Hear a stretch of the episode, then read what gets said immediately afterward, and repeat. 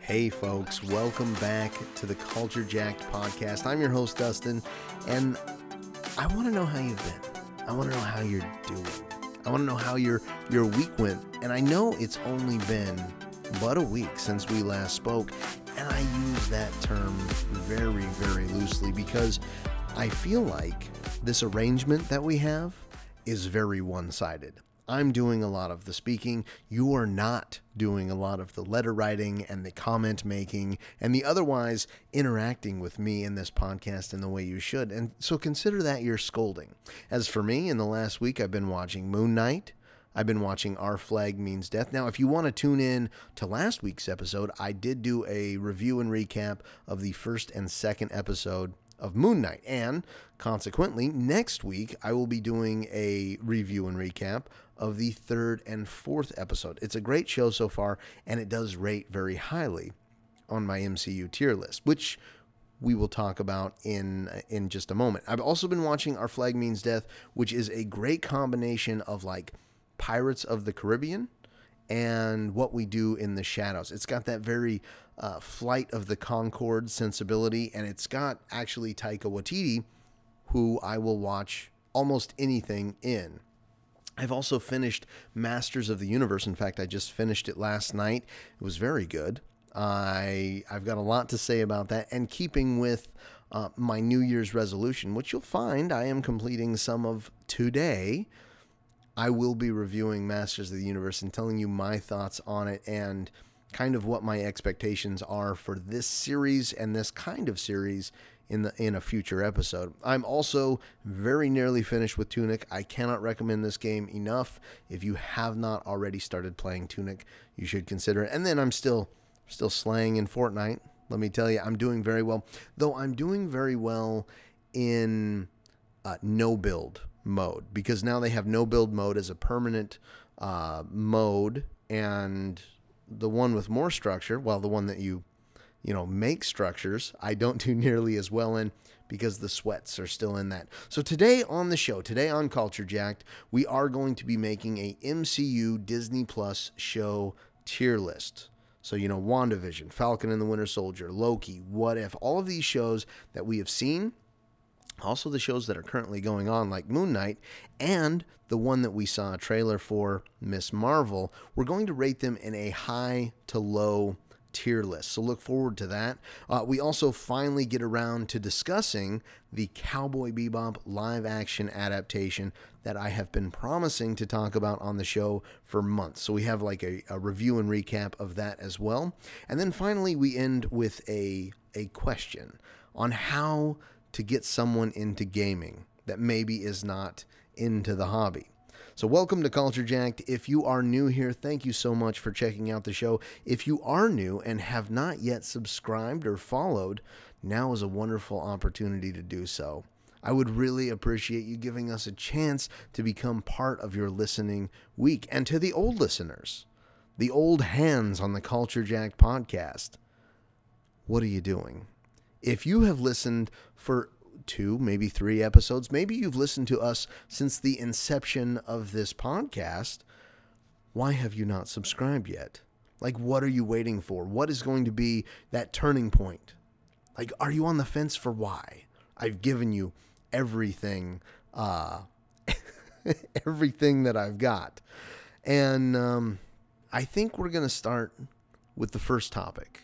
And what I'd like to talk to you about is the MCU. And we talk about the MCU a lot, so it's not something that's new or special or, or different about this episode, but I'd like to talk to you specifically about the small screen MCU. I'm talking about the Disney Plus shows that have come out. I uh, I would talk about the Netflix shows. I would talk about the ABC's Agents of S.H.I.E.L.D., but I'm not talking about that today. I will talk about that at some other time, but I'm talking about specifically the Disney Plus MCU show uh, selection that we have now. I think that even though all of these shows are very good, there are different calibers of MCU shows on Disney Plus. And so what I've done in the past is I, I've divided the shows into quote Chad shows and quote fantastical shows. Uh, so I'm going to call them Chad shows and comic shows. And what I mean by that is a Chad show is is old style MCU. And it is old style MCU in that it wants to intentionally ground the characters. It wants to make uh, fantastic things that happen into easily explained scientific reasons. Like there's a reason for this, and it's basically some pseudoscience that we're going to make up. But for the most part, it's our military Captain America ones, it's our Falcons and our Winter Soldiers. Um, so those are our Chad MCU shows. And then uh, also the other ones are going to be comic shows. And those are ones that lean into the source material. They lean into the fact that there are supernatural and there are mystical and there are just fantastic people in this universe. And they maybe have powers or abilities that are a little bit beyond our understanding or a little bit beyond the rules that govern our regular universe. So those will be comic shows. So we got Chad, Chad shows and comic shows. I'd like to try and separate the shows on Disney Plus into those two if I can. I'm going to rank them though, be they Chad show or be they comic show, into a high and, and low tier category. And just because a show is a Chad show doesn't mean that it won't have comic elements or vice versa. Just because it's a comic show doesn't mean that there's not going to be a military operation in the middle of it. Um, I like the direction that Disney is taking with these shows. I, I, I like many fans, have so long wanted the Netflix Marvel shows to link up with the movies. I wanted uh, the movies to have more acknowledgement of the events of a show like Agents of S.H.I.E.L.D. And, you know, even there in the beginning, they went so far as to include people like Agent Coulson, like Samuel Jackson. He's, why did I say the character and then the actor? Like Agent Coulson and Nick Fury. God, what is that? What is that actor's name? The guy that plays Agent Phil Coulson. Anyway, well, it, you know, Phil Coulson and and Agent Nick Fury, Agent Nick Fury. Well, I mean, he was at one point. Now he's director Nick Fury. No, he's not. Shield's been disbanded. Anyway, I'm very much enjoying the fact that there is connectivity. Uh, the shows all have varying degrees of that connectiveness, though. They, uh, some of them, some of them link up kind of one to one, and then as we've seen, at least so far, in the most recent edition, Moon Knight, maybe it's not quite a direct connection like these other ones. Uh, the effects also in some of the shows seem inconsistent in the series. Like at one moment, I'll be right there. I'll be in it. I'll be I'll be zoned into the action, and then boom, some bad effects will take me out. Like again, I hate to uh, keep offering this up as an example, but in Moon Knight, at the beginning, uh, spoilers for Moon Knight, in the first episode, he's beating on this demon dog in the bathroom. He's hunched over, and his cape is kind of floating behind him. Like it's not it's not falling like regular fabric would and at some point i'm a huge special effects guy. I'm i'm big about it. That's that's my shit. But at some point you have to go man maybe this needs uh, a little less special and a little more practical effects. Um, also, in some of these shows, writing seems a little lackluster in comparison. And that's not to say that the whole show will be bad. All of these shows have very, very bright moments that stuck with me, that welled tears up in my eyes, that struck the very chords of my heart. But then it, you know, will skip back to something that's very obvious or a big reveal that's not very important. So some of the writing uh, is is not great. Even though I will say, uh, high tier, low tier aside, all of these, the acting is top notch, very well, very well acted. And finally, uh, I also want to look at how representative these series are in comparison with their comics or they're already established characters within the MCU. So uh, mostly I'm going to be grading them by those four metrics. So whether they make the high tier list or the low tier list, uh, MCU connection, effects, writing, and consistency. I'll be talking about all kinds of stuff though, uh, not just those things. Also, uh, I'm going. I'm I'm only going to be talking about the shows uh, that are out or that we've seen trailers for. Or I guess I'm I'm also going to be talking about the shows that we've just seen trailers for. So all of this is subject uh, to change. And I've decided that every time that I talk about Marvel or the MCU on this podcast, on this broadcast, I want to lobby for Deadpool as Stan Lee's replacement. So, as we all know, Stan Lee has been in most of the Marvel movies, and he's been a cameo, whether he's a bus driver, a UPS delivery guy, a uh, divorcee who's wooing a woman on Nova Corps, whatever. What Planet Nova, not Nova Corps, right on the right on the whole ass establishment, isn't he? Uh, I am going to lobby for Deadpool taking his place as that cameo appearance. Okay. So here we go. Let's get into the shows. Um, I'm going to start off with WandaVision. WandaVision was the first series that we got from Disney Plus. Uh, immediately, I put this in the high tier category of shows. Um, it's got a it's got a great story. It has great character introductions. Uh, Agatha Harkness, Monica Rambeau, Jimmy Woo, Bohner, uh, Quicksilver's character. I can't even remember. Was it John Bohner? Anyway, Speed, Wiccan, White Vision, Sword. Uh, and yes, Sword is an organization, but they've introduced that concept and anything in a Disney show or movie that expands the universe. You guys remember how excited I was when Eternals put that big giant ass celestial in the middle of the ocean and gave us a whole more universal approach or another universally themed uh, Marvel movie I was very excited for that as well. It did also get us closer to Wanda and Vision. It helped us understand Wanda a little bit more.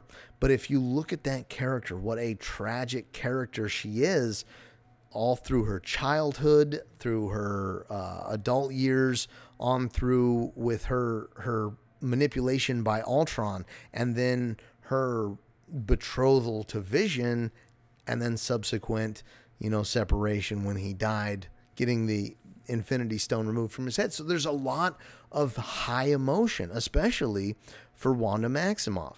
Vision also got some expansion as a character, um, but his expansion wasn't so much on the character that we knew, but the story going forward and where he's going to be.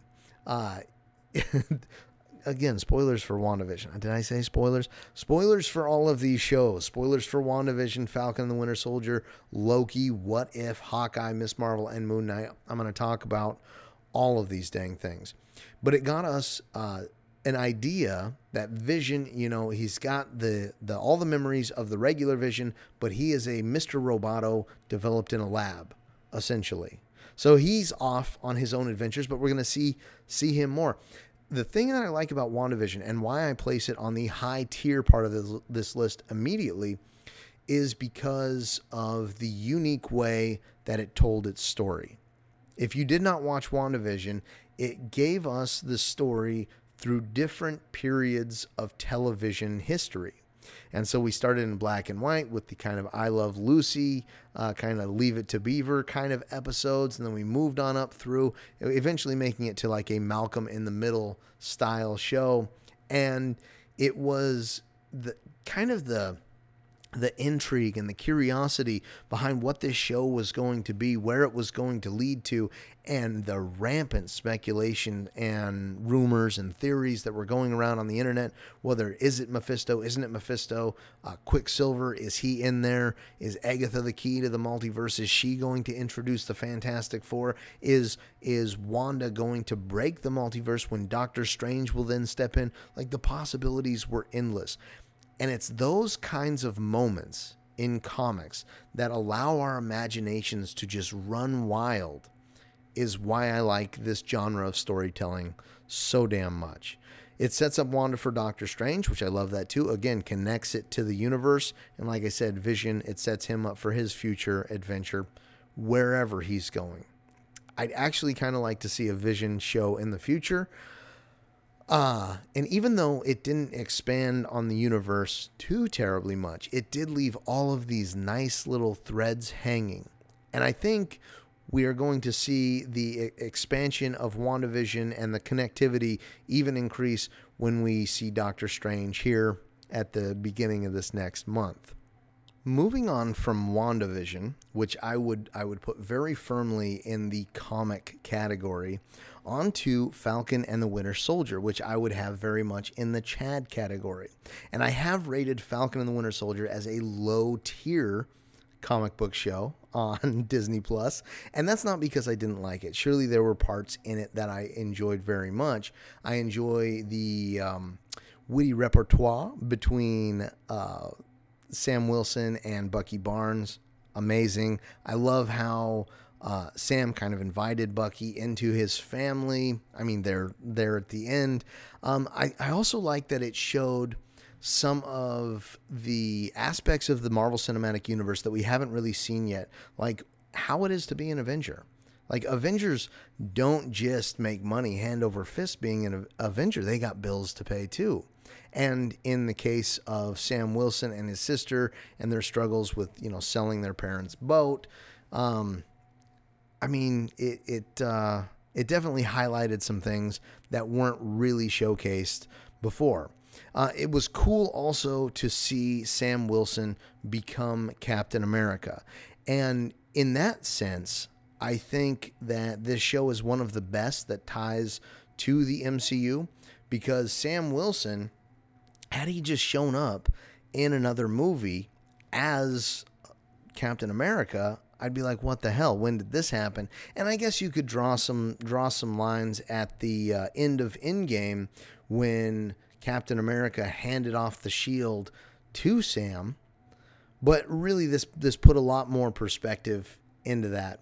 Uh, it built on uh, Falcon, Winter Soldier, and Zemo. We all got expanded lore for all of those characters, but it felt it felt very made for TV. And Marvel is is setting up higher caliber shows. Like um, these shows are supposed to be something like we've never seen on TV before. But it also reminded me of like early seasons of The Flash. And so if we got too many more seasons of Falcon and the Winter Soldier, um, but I don't think we will. I think that story has been told. We're moving on to Captain America 4. Uh, if we got more seasons, I think eventually we would devolve just like The Flash has devolved. Have you seen some of the recent episodes of The Flash? They are not good.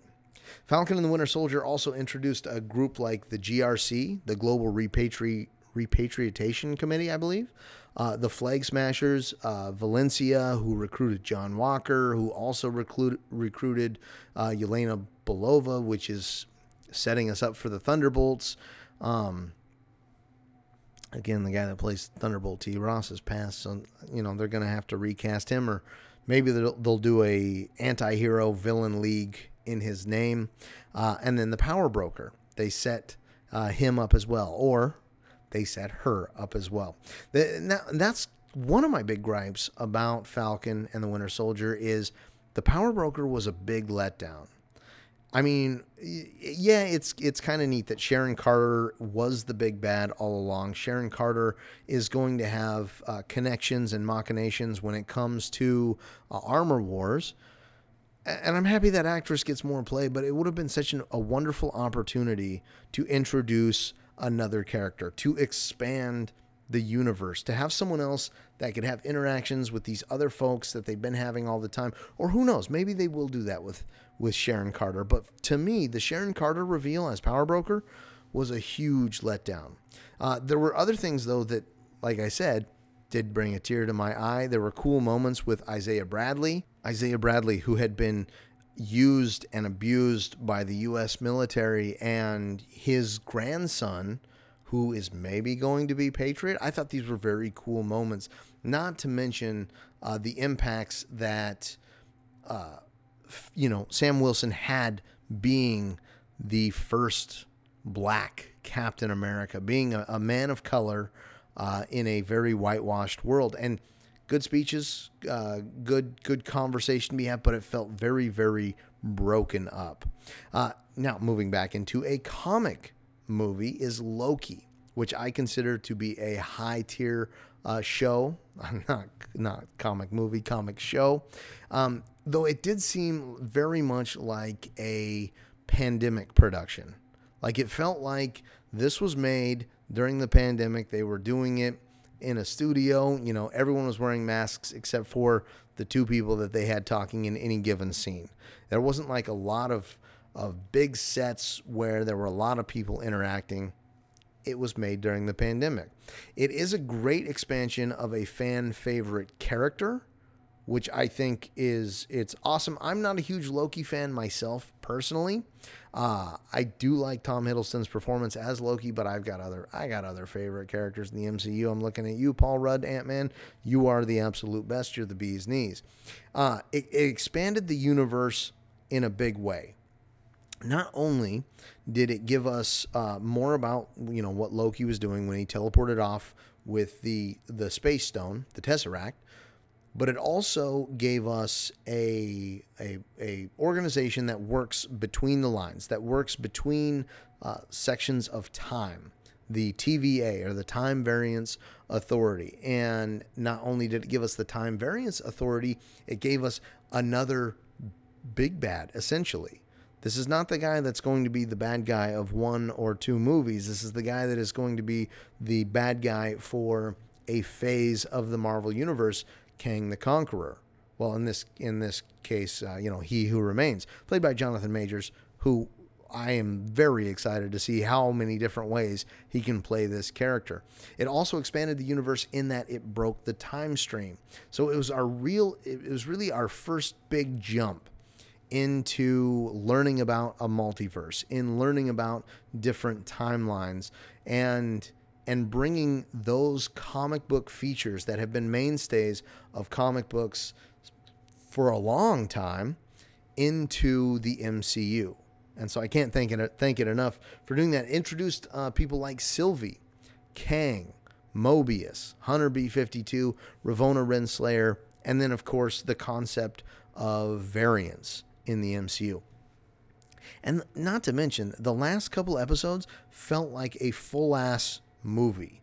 Like it was so good. The drama, the tension, the heartbreak that Loki experienced at the hands of Sylvie because she decided to stay behind and slay Kang. Not to mention Kang's nonchalant introduction in that elevator. Loki, high tier, comic book quality uh, television show. Now, the next one may be controversial. The next one uh, may get some rocks and stones thrown at me, and I don't care. This is my list. I will do with it what I may. The next one is What If. I consider that a low tier Disney Plus show. Again, this is a very comic, a very comic book show, but is very, uh, very it, probably the lowest on my list. And now, don't get me wrong, I absolutely loved What If. I adored it. When it comes to universe expansion, that's that was that show. That was that show showing us what these characters could have been and maybe what some of these characters will be. High tier shows need to have as much connective tissue with the movies as possible. And it's hard to have a connective series without actors returning to portray their roles.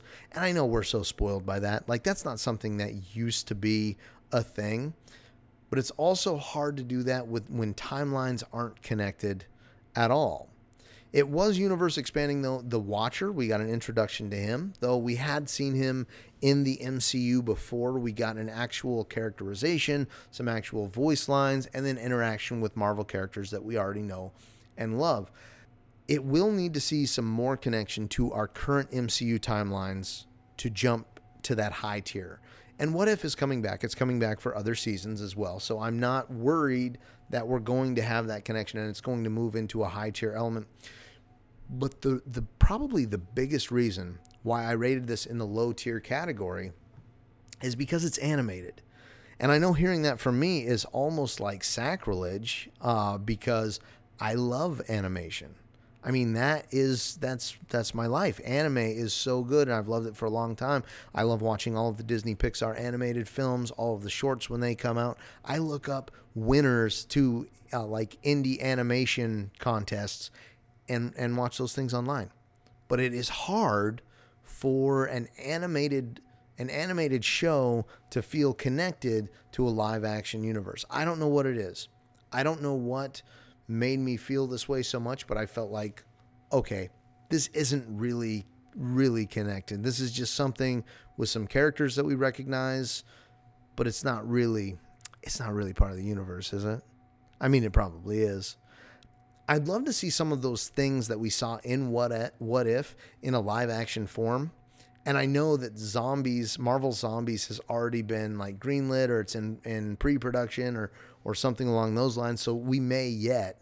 But many of those storylines I would have loved to see with the actors themselves. Okay, on to Hawkeye then. Hawkeye is a high tier, unexpectedly, Chad Marvel comic book show. Like it's it's really good. I did not expect to enjoy Hawkeye as much as I did.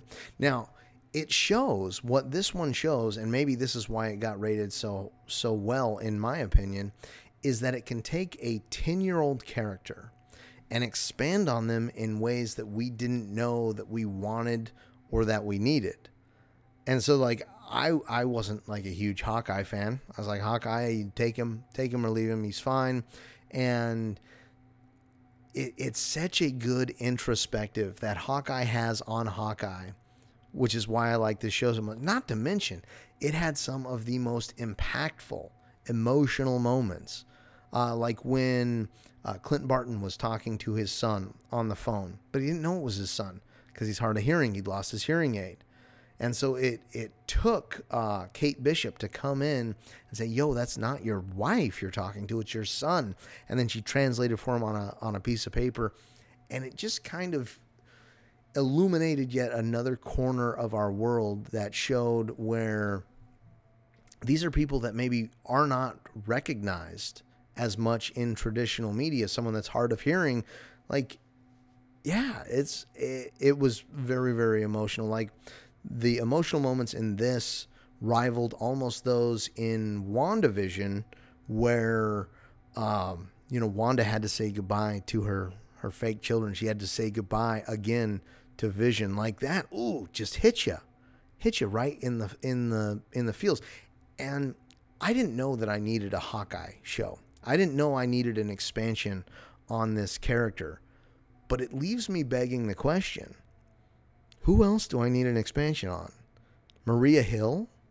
Nick Fury? Groot? Ronan? It introduced some cool characters like Kate Bishop, Kingpin, Echo. It brought back Yelena Belova. Not to mention, as far as universe expanding goes, it showed yet another person who was affected by the blip, uh, affected by Thanos' snap when it showed her coming back to reality and the way that they did it like no time had passed for her at all but the wallpaper changed the paint had changed the house had changed and she was just her just moving through this five year gap in time uh, the tracksuit mafia were introduced in this one and not to the like the the witty back and forth between Yelena and Kate Bishop was one of the highlights of the show. So an emotional show uh, that hell, it had Kingpin. It had Vincent D'Onofrio's Kingpin back from his Netflix fame. And that's huge. That's huge. And we're going to see more Kingpin in Echo. And I've heard rumors, rumblings, that we're also going to see more of Matt Murdock's Daredevil in Echo as well. So I'm very excited about. Like all of that stuff is very exciting. And then we've got Miss Marvel, which will undoubtedly be a comic show. Like this will be very heavily tied to the fantastic and the mystical. Um, unfortunately, it's probably going to be a low tier show. And I say that because it is a it's like a high school comedy. And so I know we're looking to get these Marvel shows kind of off the beaten path, off the the homogenous way that they've been, the the feeling of sameness. But that just doesn't strike me as something that I'm going to enjoy very much. And I could be uh, perfectly wrong. I love the Miss Marvel comic books. Um, I don't want to say that the announcement and the trailer that showed that the way they did Kamala's powers are different in this show than they are in the comics. I don't want to say that her power set has affected me, but I think it might have. So I may change my mind. Um, it does look very well casted. Like uh, Iman Vellani, she looks like a wonderful casting for Miss Marvel. Um, part of the reason I think I'm so upset with her power set being disrupted is because in the comic books, Miss Marvel is an inhuman. And so it introduced, again, a whole other section of the Marvel universe. Whereas in this, it looks like she has her powers from a, a bracer or an amulet that is in her parents' attic or something along those lines. And so it doesn't look like there's going to be an inhuman connection, which is a real shame. They tried to do it in Agents of S.H.I.E.L.D., they tried to do their own show. Um, but I think the MCU could do it right. I think that's a huge missed opportunity. Now, I reserve the right to change my mind once the show comes out, but just with the first look, it doesn't feel like this is going to be more than a made for TV show. Please prove me wrong. But we also have the opportunity to have some real opportunity for universe expansion. Is Captain Marvel going to make a cameo? Is Monica Rambeau, who her powers were first introduced in WandaVision, is she going to make a cameo? Especially because these three, Monica Rambeau, Captain Marvel, and Miss Marvel, are going to be in the Marvels. I don't I don't know. I'm very I'm very excited about it, but unfortunately I do not have high hopes or expectations. I also did not have high hopes or expectations for Hawkeye, but that, despite its ending being a little abrupt, a little early, um, or a little seemingly rushed, I I loved it. I loved it. I hope I love Miss Marvel as well. Um, and then the last one, a again another comic comic book show, is Moon Knight. I think it is high tier. I think it is. Um, I'm not there just yet. Uh, some of the CG stuff is a little weird for me, but it will probably end up being one of those that I, I put in the high tier category. It is a unique concept with the split personalities, and that is uh, all accredited to the character of Mark Spector, of Stephen Grant, of Moon Knight. But it's amazing the way that they did it. They did it so well that I believe there are two different characters there and again, again, that could be uh, contributed to or attributed to Oscar Isaac's wonderful acting. But I think the way that they, they did it, the way that it was filmed, the way that it was written and shot, um, is really unique and, and very interesting. There is some shoddy CG. I mentioned the the protagonist's cape in an early scene, and I I don't know if it's a product of the show's budget or if I'm just realizing now in the MCU because I've gone back and tried to watch some Marvel movies and the CG just doesn't cut it for me, baby. I don't know what it is. I think there is a certain allure and a certain appeal to the movie once it just comes out and you're seeing things for the first time. Maybe you don't have time to analyze it, but I'm starting to think that the MCU movies and maybe shows with the exception of WandaVision, probably, are uh, only have a, a rewatch value of one. I mean, of zero. Uh, they they don't have rewatch value, and maybe it's something I'll, I'll explore in a future episode. How about that? Maybe I'll do that. Uh, excuse me, uh, Adobe Flash Player. I would not like to have you interrupt my podcast. Thank you very much. I'm only three episodes in uh, with Moon Knight, but tonally it is very different, which a lot of people have been saying the MCU needs to do. I personally like the distinct flavor of the MCU.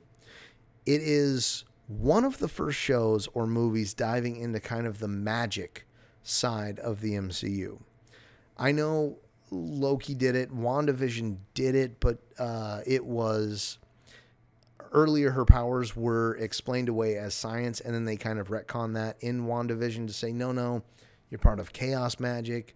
Um, well, shit. I guess it's not one of the first shows. Then WandaVision, Loki, and now Moon Knight, and then I mean potentially Miss Marvel because if she's not the the um, result of an inhuman Terrigen bomb accident, then shit, her powers could very well be based in the mystical from that that bracelet in the so I guess we've got a lot. I guess we've got a lot. Not to mention Doctor Strange as well. Uh, I do like that they are diving into the magic side of the MCU, and it, this one does. Speaking of Doctor Strange, have huge implications leading into Doctor Strange and into Quantumania. And I love how they set this up. I love how Marvel set this up where they've got Spider Man No Way Home. Doctor Strange has fractured the universe, bringing in these villains from other Spider Man universes. I love that Loki, he has, well, not he, but Sylvie has fractured the universe by killing Kang. I love that Wanda potentially has fractured the universe by, you know, enslaving a whole town, bending them to her will, summoning children from what looks to be the depths of hell. I don't know. But I love how all of these people could be responsible for this fracture of the multiverse. I'm very excited about that. So, Moon Knight, probably high tier, but again, once this one finishes, I will be able to give my final verdict. Uh, so, just to recap WandaVision, comic book movie, high tier. Falcon and the Winter Soldier, Chad movie, Chad show, low tier. Loki, comic book, high tier. What If, comic book, low tier. Hawkeye, uh, Chad, high tier. Ms. Marvel, comic, low tier. Probably. Moon Knight, comic, high tier, probably. Uh, these ratings are subject to change. Overall, I love the Marvel shows, and even if I put one of them in that low tier category, a low tier MCU show on Disney Plus is still 50 times better than a mid to high tier show on Netflix. I mean, in a lot of cases. I love these Marvel shows. I love the expansion of the universe that they're doing. And Connection is one of the main reasons I love these shows. Even if if they're not everything I'm expecting, if they put a cool spin on something we already know about to give us a little more detail about a character that we've uh, we've either never met or are going to meet or have only met briefly, I think that's part of the I think that's part of the magic in all this. And I love how they tie into the movies. Good lord, I love this stuff. I love um I love ending this segment of the show. Uh, so I, I think that's all I'll say about these shows for now. And like I say, uh, stay tuned next week because next week I will be giving you my review on Moon Knight episode three and four.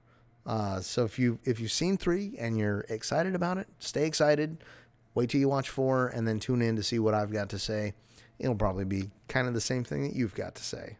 So we are going to talk about the live action adaptation of Cowboy Bebop on Netflix. I know all kinds of people have all kinds of opinions on it.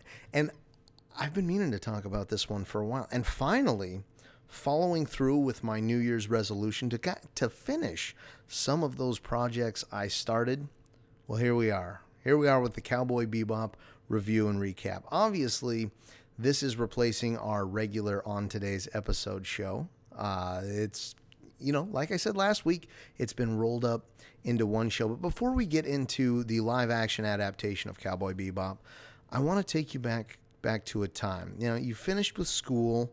Um, maybe it's back in, in 2001, 2002. You've gotten home. You've you, maybe you finished your homework, maybe not, but you sat down for some cartoons and you watched through, you know, the cartoons that maybe you didn't like. So maybe you watched some uh, Kids Next Door, maybe a little Ed, Ed and Eddie yeah, and those were fine. You've got you've got fond remembrance and nostalgia for those. But then Tom came on. Tom from Toonami. He flew in on that on that giant ship, and you got to watch some anime. You've been a fan of anime for a while, but you, now you get to watch yourself a little Inuyasha, maybe a little Yu Yu Hakusho, maybe some Hamtaro. But then that that bell hits. Ding. Tom's gone, the spaceship's gone. It's time for Adult Swim. You're a teenager.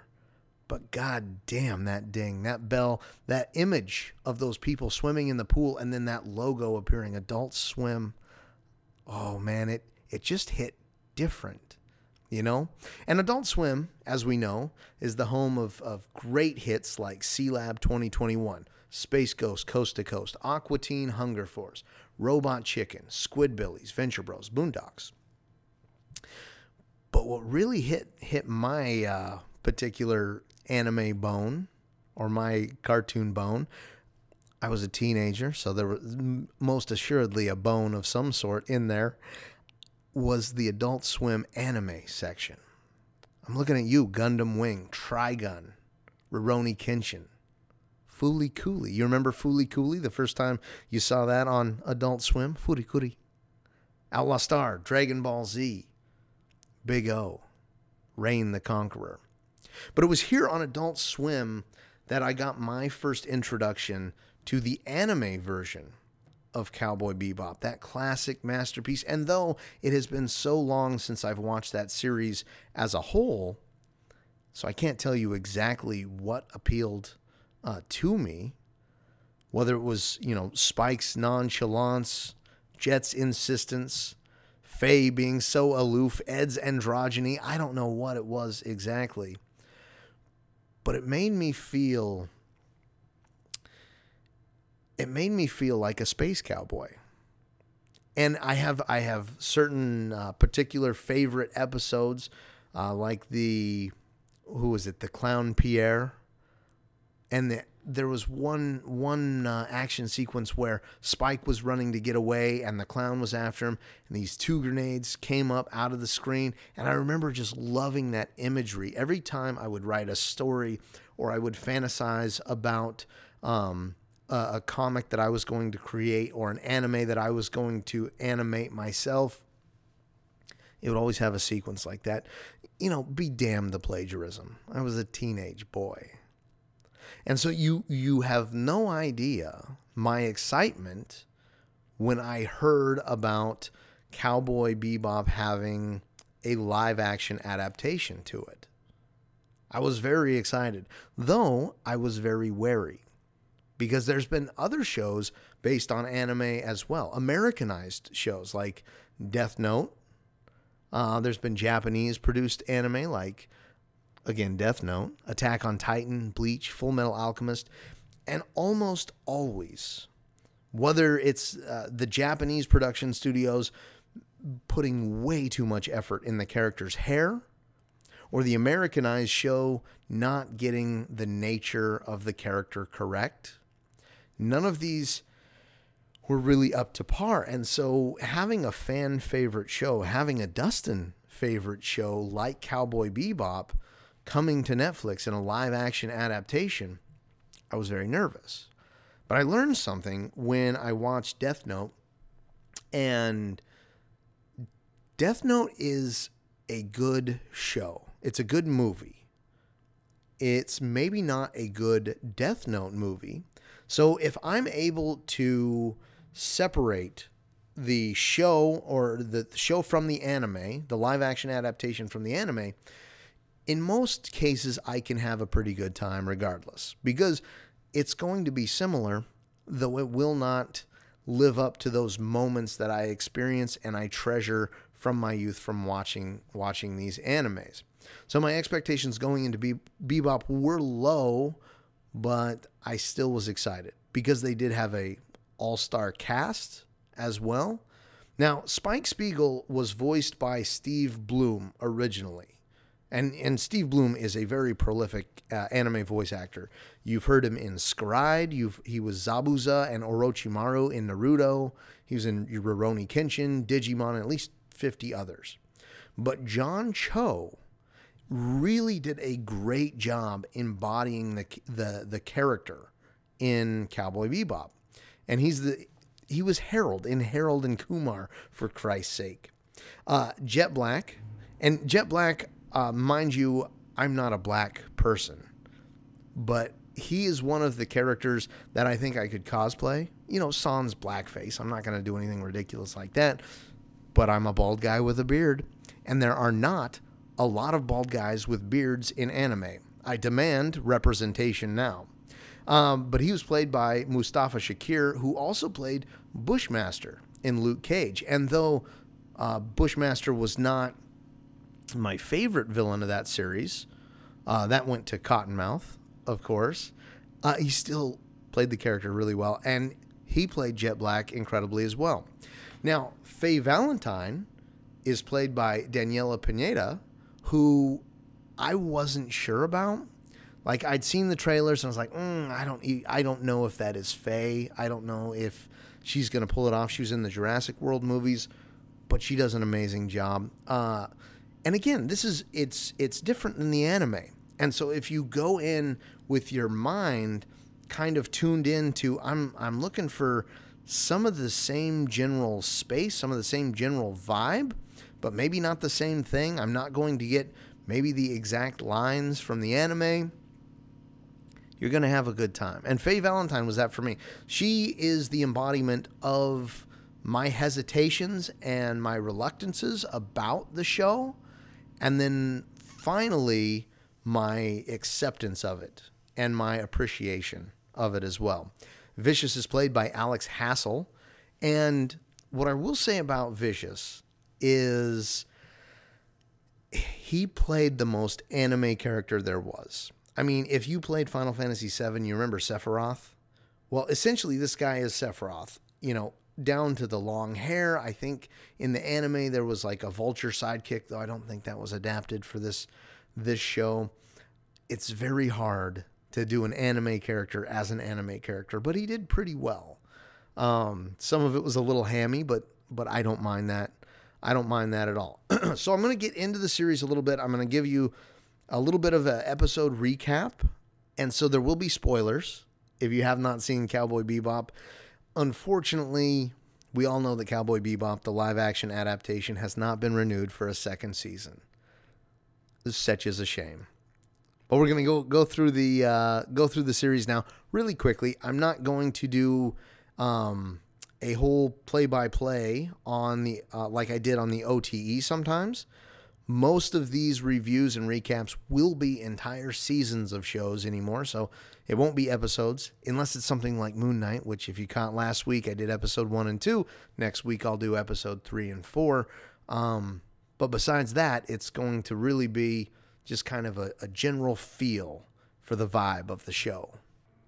Okay, so I'm going to race through uh, these episode titles and kind of if there were shows of the anime that they were based on uh, or or kind of held some semblance to, I'll give you what those are as well. So episode one was Cowboy Gospel, kind of an adaptation, almost a direct adaptation for the Red Eye episode, which was, I believe, also the first episode in the anime.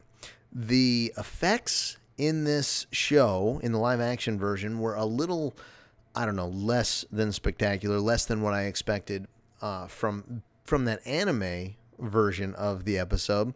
Uh, episode two was Venus Pop. It was the Teddy Bomber episode. And again, I think there were elements of the Teddy Bomber that they left out, but also elements of the Teddy Bomber that they included in the episode. Most of these episodes for the live action version of Cowboy Bebop were almost one to one, though it is so hard, it is so difficult to do a direct translation from animation to live action.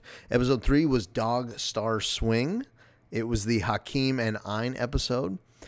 I'm a little disappointed that they didn't do more with Ein in the series because Ein is an amazing character. It's just a little corgi dog, and he's hilarious. Um, he's always leading them out of a bad situation or he's finding the solution to a problem. The dog was experimented on. He's like a super genius dog. And I'll get to it a little bit later, but talking about things that they left out of this series that we'll never get to see because unfortunately Cowboy Bebop has been canceled for a second second season on Netflix. Who knows? They might pick it up at some other time. Uh, is Ed uh, you know, Ed was only revealed at the very end of uh, Cowboy Bebop. Uh, number four was Callisto Soul. Uh, so there's some eco terrorists in this, and in this episode, it was kind of the start of Faye finding her identity, and they had a whole long arc with Faye, and so there were several arcs you know, kind of weaving themselves through the story of Cowboy Bebop. Uh, Faye's identity arc was one. Uh, the Syndicate undoing. Uh, speaking of episode five was Dark Side Tango. We got a little bit of a, a jet flashback episode, which was kind of cool, where he found out that you know his partner was a was a corrupt partner. There was a really funny part in this episode too, where they talked about so Jet was off doing his own thing, uh, finding the corruption in his in his old partner, and Faye and Spike were trying to figure out what bounty that they would go after and so they were back and forth on this. They couldn't really agree. And so they were just kind of hanging out, shooting the shit. And they really got to become good friends uh, through it all. But during, Faye went to take a shower and then take a bath and take a shower. And so it's kind of a funny scene between the two. And Spike said, What a ridiculous use of water. Why isn't there any hot water? And she said, Well, it's because she takes a shower and then a bath and then a shower. She said, You, really should try it. And so later on in the episode, Spike tries it. And he he absolutely loves it. Then episode six was Binary Two Step, the Dr. Londas AI machine episode. And I think this one was represented in in the anime, but in it, uh, Spike gets captured essentially by an AI that is downloading his brain and going to delete him. They eventually get him unhooked. Galileo Hustle is episode seven. And this was a cool episode because Jet had to go to one of his daughter's dance rehearsals. I, again, I love the way that they did the character Jet. Uh, the actor played him so well. Uh, he is a sympathetic father figure to this uh, this young girl. Uh, he's a divorced dad, so he's trying to split time between being a bounty hunter and being a good father. And well, Spike is in the background fighting off these syndicate villains. No, not syndicate villains. They were another gang uh, Jet was in kind of a VR headset attending his daughter's dance recital. Uh, so that was pretty pretty funny. That was the one also where Faye had the woman who knew about her identity or had information on where to find out about her identity. The one apparently they were running a scam for people that were waking up out of a deep cryo sleep. They would say they knew who they were, and then sell them back their information or steal their information from them, uh, steal their identities essentially. But Faye was pretending that she was her mother so she could uh, get her get her information from her.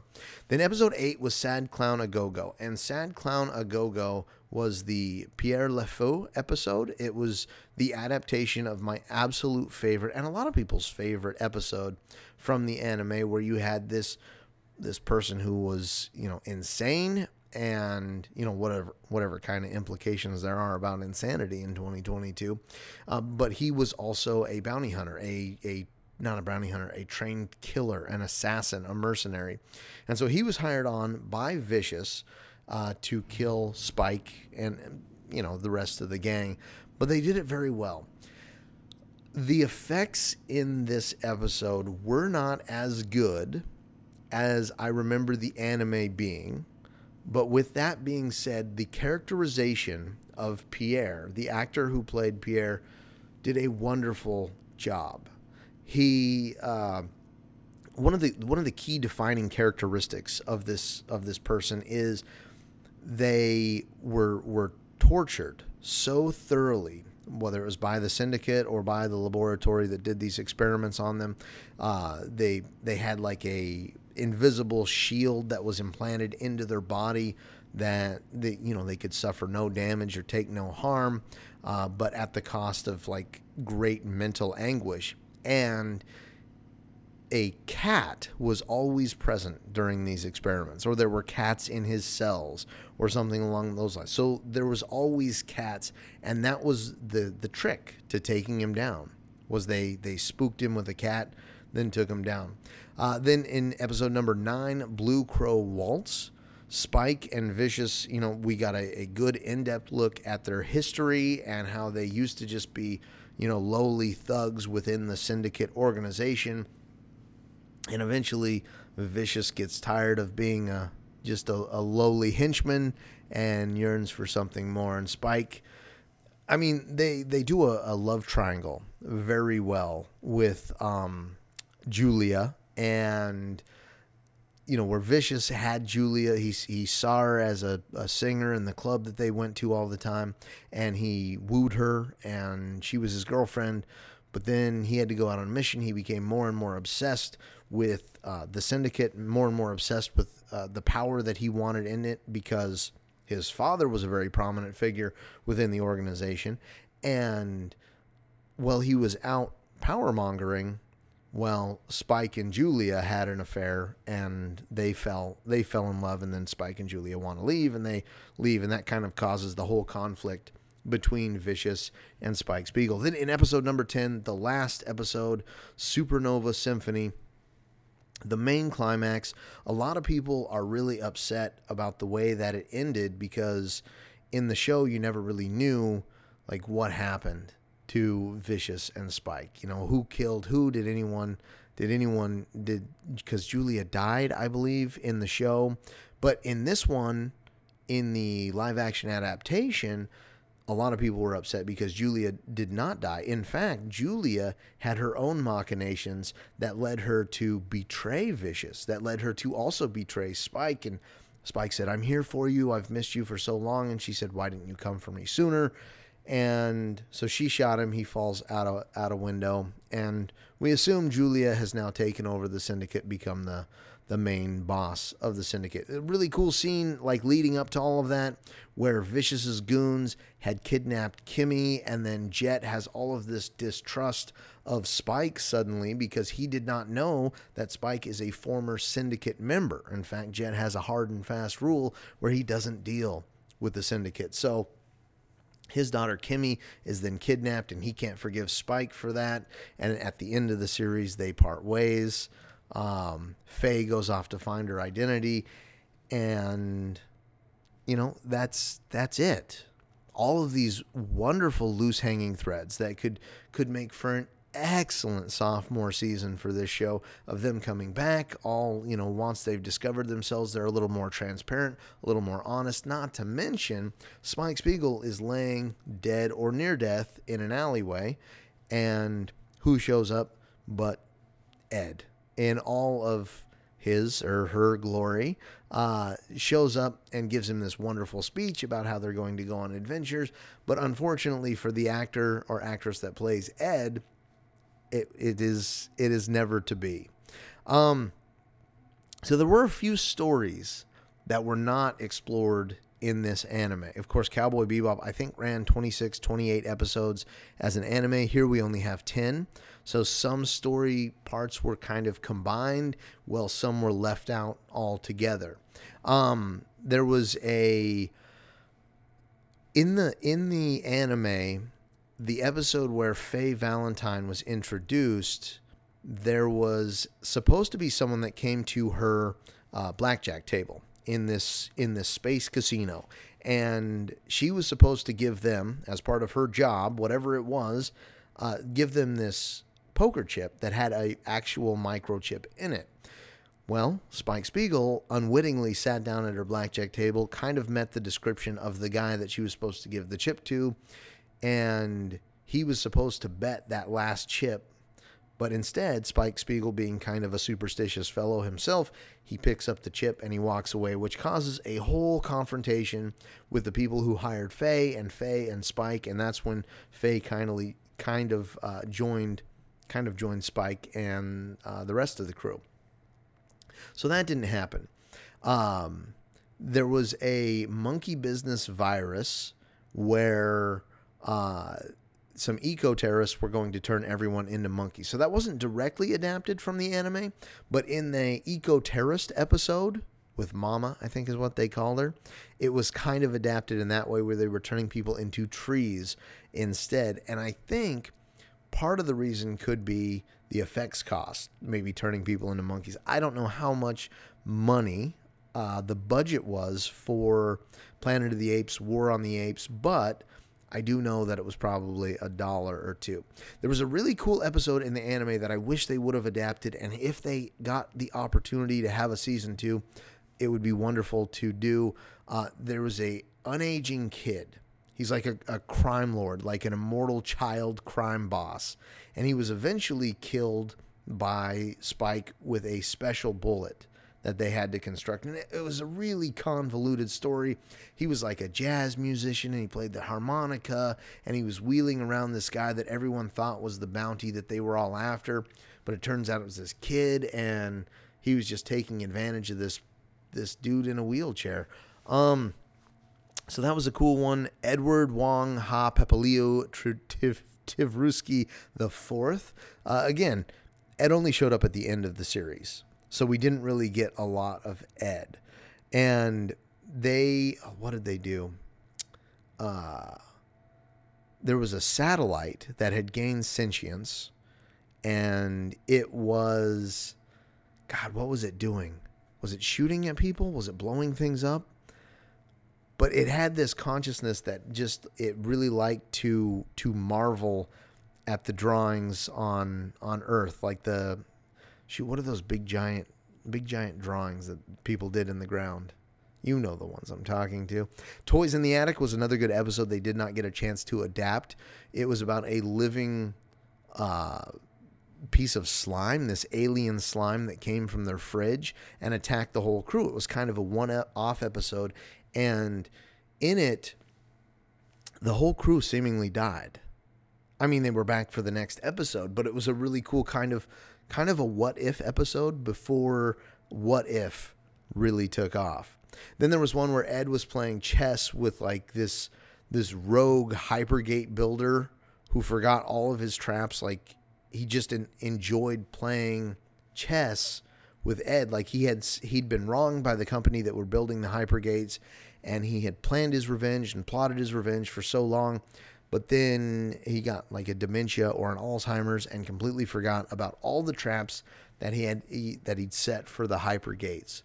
And then there was Cowboy Andy, uh, who was in the Teddy Bomber episode in the anime, and he was kind of like a guy who wanted to do good, but he always just like he would just fuck things up over and over again. And Spike, who usually could handle people without a care, without, you know, a worry, like was really competent.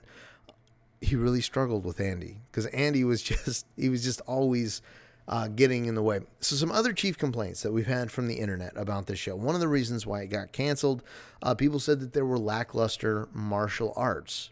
They said that um, in the anime, the movements that Spike were were doing, uh, the movements that some of the syndicate were doing were so fluid and so dynamic and so organic. But in the show, it was much more more stale and stiff.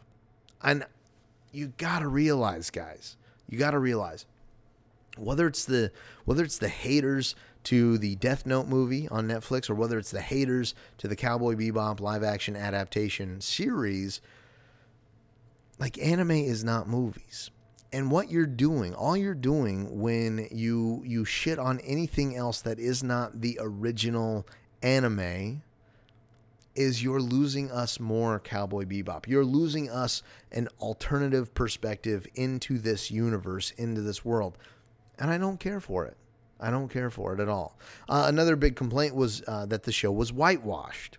And i don't i don't see how how someone could say that, with the exception of uh, Ed, who you know maybe was a little darker skin colored in the anime, but everyone else, I mean, minorities, people of color, uh, for the at least the main the main cast. Um, I love Ed as a character, though. I really wish we would have got more. Because speaking of, of things that cannot be done outside of an anime, Ed, his whole persona, her whole persona. Uh, they they're very androgynous. They're, like a noodle. They move around and they wave around and they cast spells with their words and their hands as they they clickety clack on a, a multifaceted keyboard that can hack them into any system. An amazing character that we did not get an opportunity to see and probably won't because we're not getting a second season.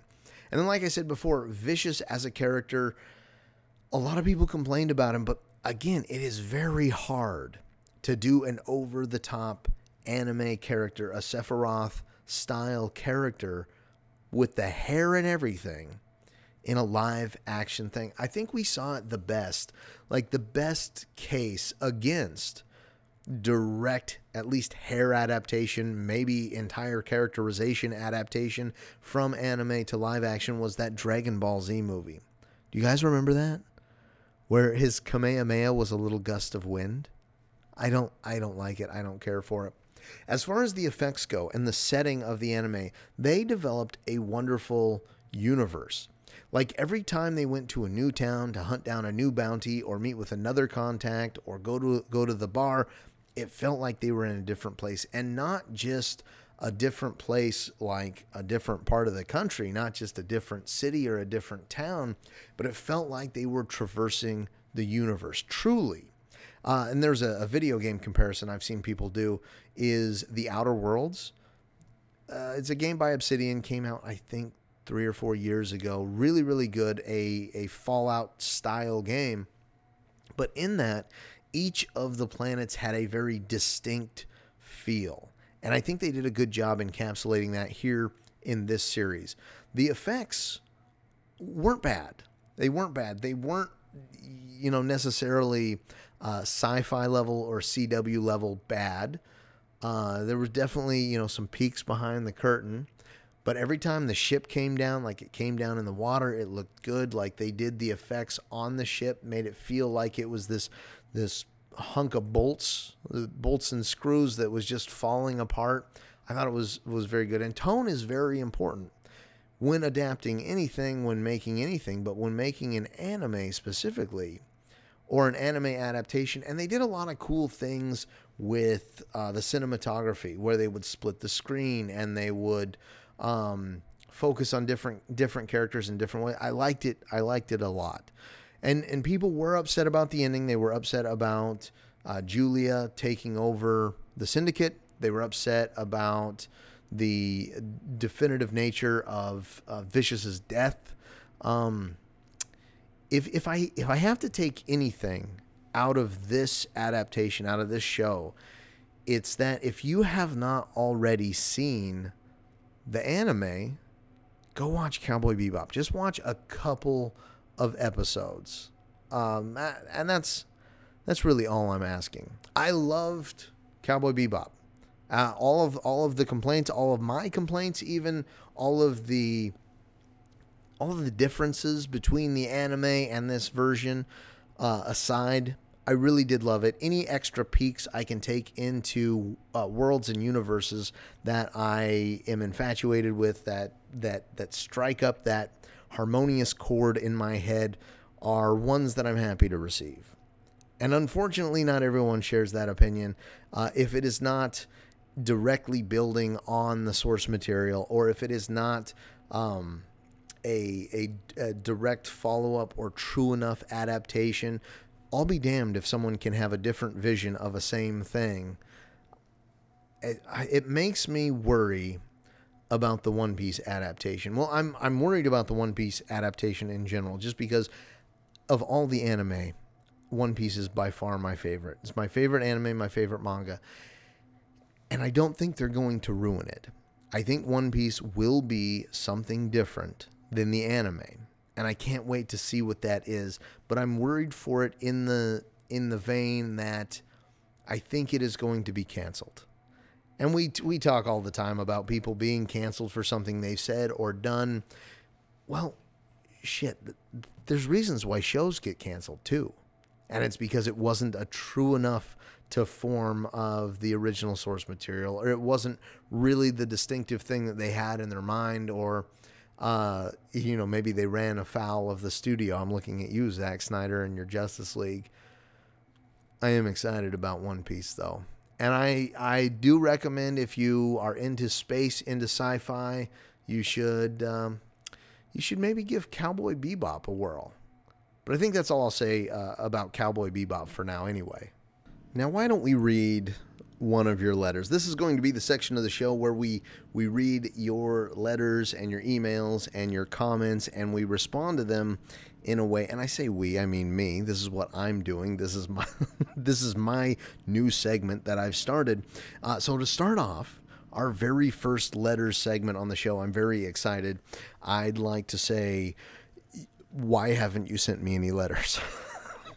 Why have you sent me no emails? Here we are, nearly uh, 280 some odd episodes into the Culture Jack podcast, and I do not have a mountain of missives that I can go through and comb through to give you my my very uh, robust and original answers to the, the burning questions that you might have. So send us send us a letter or or write us a comment. You can send letters uh, to the email in our link tree. Um, you can also leave us a comment on any of our social medias. Also, down in the description below. If you don't know how to get in contact with us, there's no excuse. There's no excuse. It's just in the description. Just click that link and you'll get there. You can also follow us on like social media and stuff. So, in the meantime, what I have decided to do in lieu of actual culture jacked listener letters is like anyone on the internet, I've decided to be a thief. I have stolen letters from other shows. I'm I, I wouldn't call myself an avid podcast listener, but there is a good three or four shows that I listen to every week. Um, and so I have decided that because the audience of these shows, I won't say is better than my audience, than better than the Culture Jacked audience, I will say they are more dedicated they maybe care about their show a little bit more than you guys do. And that's fine. That's fine. You can do that. So I'm going to steal some of their letters. I'm going to steal some of the questions that they've been asked uh, and then answer them here until, you know, you guys really start feeling guilty and start sending me uh, you know, some kind of communication. So the first letter that I'm going to steal is from the podcast Game Scoop, uh, episode 663. Uh, that was on February 18th. And they had someone write in that asked, How would you get someone into gaming? Like, what games would you start with? How would you uh, prepare them?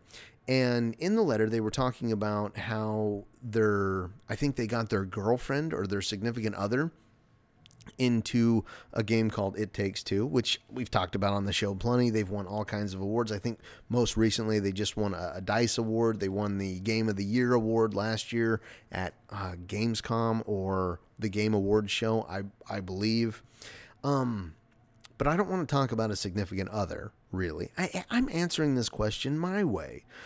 I've got three specific types of people who I think are are obvious people that you might try and pull into gaming. So if I can help you get someone that you care about into this wonderful hobby that we share, I think all the better. Uh, so those types of people are a child. Obviously, they're maybe new to this whole life thing. Maybe they haven't played games before but how to kind of ease a child into playing games, uh, a parent or a grandparent, maybe someone that has missed the technology or missed the industry entirely. And, you know, the last game they played was Hoop and Stick out there juggling the thing down the road. Uh, and then finally, maybe someone who isn't really interested in gaming. Someone who, you know, they've got other hobbies or they're maybe into into a craft really big or maybe they don't think that they have the time or it's not important, it's a child's play thing, that sort of thing. So, speaking of childs, childs, children, that's the way to to multiply that. That is um the correct way. A child. How to get a child into gaming.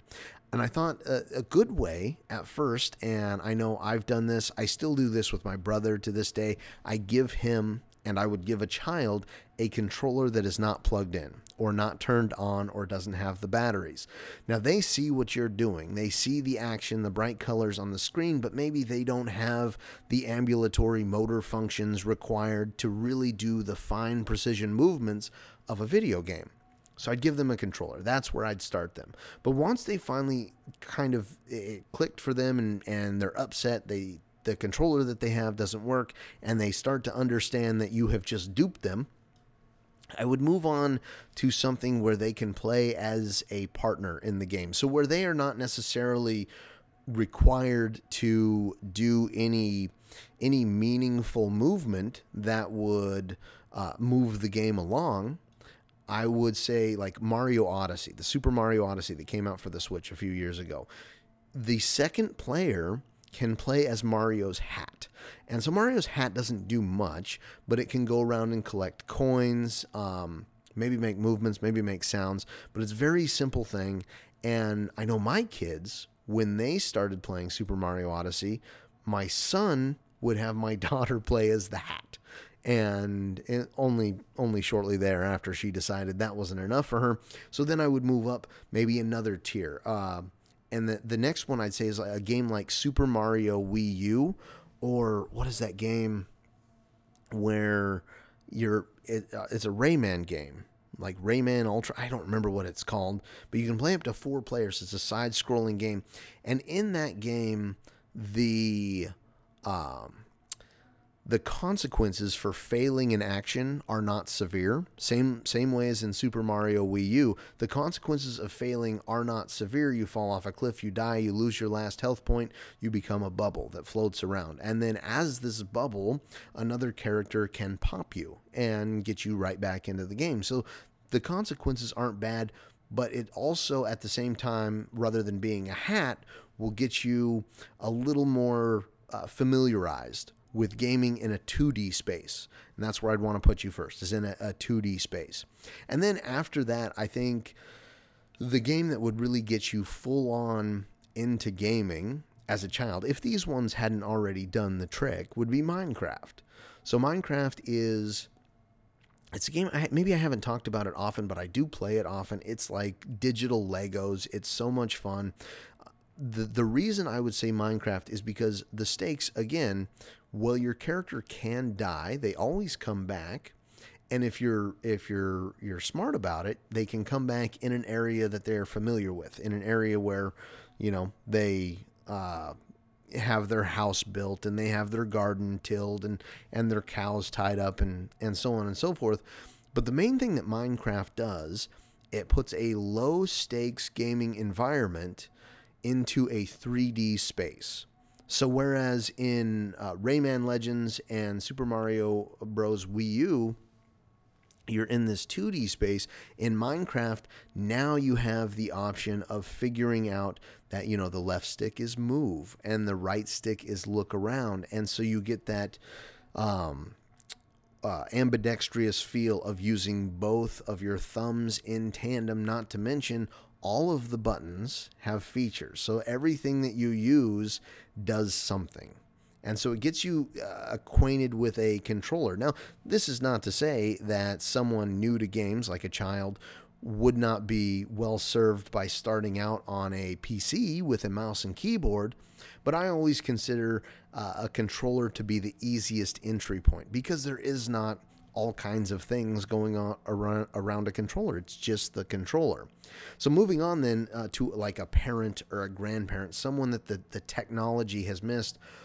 I talked to my brother about this and he was like, you know, someone older might have like a, a slower reaction time or maybe not as much coordination when it comes to maybe the multifaceted movements that a, a, character like Lara Croft has to make in a video game.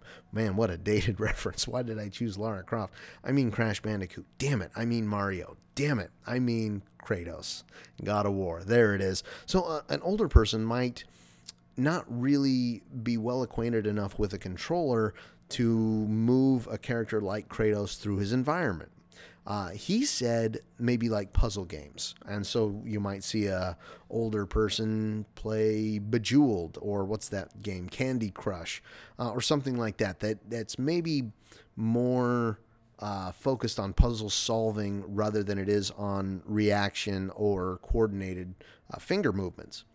Myself personally, I think VR games would be a great place to start with an older person for one, it's not that damn video game that they've seen their child playing or they saw their grandchild playing that they're like, get off the damn TV and go outside. This is something new. This is a new piece of technology. This is an immersive experience. This is I I watched my my dad and my mom play our Oculus Quest for the first time. It was so funny. They were so panicked, so ter- they they so terrified. what a great sale for an Oculus, right?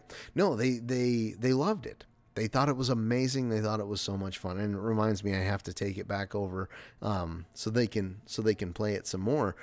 I think an exploration game inside of a VR experience, a game like The Room or a game like Myst, where you just move around an environment and yeah, maybe even solve a few puzzles, is a is a great starting place for someone who uh, maybe this hobby almost missed. But don't let them miss it because it is a great hobby and it's a lot of fun. Finally, the hardest nut to crack, and this one may be impossible to get someone to get someone playing who really just isn't interested in playing video games. And the person I'm thinking of is a is a person who's got other hobbies. You know, maybe they're an outdoorsman. Maybe they're a sports guy or gal, or they're a car guy or gal. Uh, someone that just really has very specific hobbies. But in that, I think you could use those very specific hobbies to turn someone on to gaming. Now, the great thing about games, especially here in 2022, is that games have been going on for a long time. And so they've had an opportunity to branch out and reach all aspects of life. I mean, just recently there was a game about unpacking, for God's sakes, where you take all these boxes and you take the stuff out of the boxes and you place them in your room or in the bathroom or the kitchen where you think they should go in your new home. So I think there's a lot of hobby specific games that could get someone turned on to video games in general. You got a person who likes playing basketball a lot? Hell, bring them on uh, NBA 2K. Maybe they watch basketball, and so all of these star players that they're seeing, or you know, they they like football, and so they they can design their own roster and make their own dream team. That might be something that they're very interested in. And a lot of these games, like the controls are so easy to pick up and play. It's almost like you're actually watching a fantasy game that you put together in your head. Uh, they're they're a car nut. You know, my my co-host Anthony, he's a big car guy. So something like maybe Gran Turismo, where he gets to drive a car that he never in his wildest dreams would be able to afford or otherwise drive. But here in Gran Turismo, in Forza Horizon 5, they get a little bit of that experience. Or maybe they're maybe they're a fisherman or a hunter. I mean, there's big deer trophy hunter 500 and real big fish which is a band but bass pro you know sport fisherman 8 8000 like there's games out there for everybody so what i would do to somebody who isn't particularly interested in video games. I mean, if you don't just completely write them off and just go, "Well, fuck that guy, fuck that person. I'm not going to I'm not going to even introduce them to this hobby that I love." If you do want to invite them to enjoy something with you, I would say try and figure out what their hobby is, whether it is driving trucks or, you know, racing around little RV RV cars and, and trucks. There's something out there for everyone. And I know I said I wasn't going to answer it, but um, the original letter writer did mention their their significant other, so a girlfriend, a boyfriend, a husband, a wife. Um, I would say, yeah, those two player games where you play together, like It Takes Two, they're great games to play. Uh, maybe in a lesser degree, like Animal Crossing or Stardew Valley, where you can build a home together, uh, ironically enough, or you can, uh, you know work together in a in a way to kind of cultivate the land and whatnot. But I think more so than that, and the ones that I've had the most success with in getting a significant other or a friend that wasn't into video games is playing a video game with them that was a cinematic experience, like watching a movie together. Something that, you know, you take turns playing and there's a lot of good dialogue. There's a lot of really interesting twists and turns. Something like Uncharted or Last of Us or Little Nightmares. Or hell, if you guys are into spooky things, play a Resident Evil game together. I think that would that would do the ticket. And so what do you guys think though? Like is that the route you would take to get someone interested in gaming? Is there a specific game that you would introduce someone to uh, for the first time that they decided to be a gamer? Or have you thought about it? Have you done it? And have you found successes with it? I really want to know. Uh, get a hold of me if you if you'd be so kind. Um, I, I think that's going to be it for the show today. That's enough for you. You've had enough.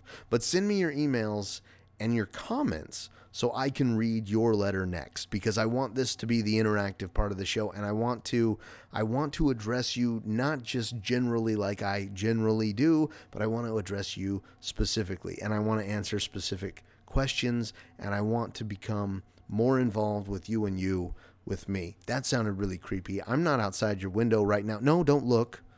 Don't look right now. Okay, now look. See?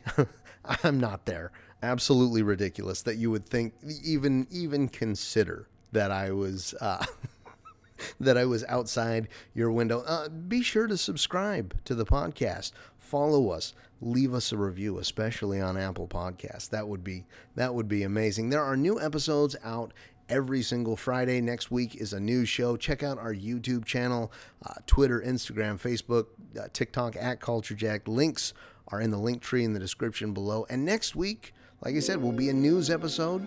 Uh, you got movies, games, and a review of the, the, the third and fourth episode of Moon Knight. I, I really hope that your week was good, and I hope that your weekend is even better. So we'll see you, Space Cowboy.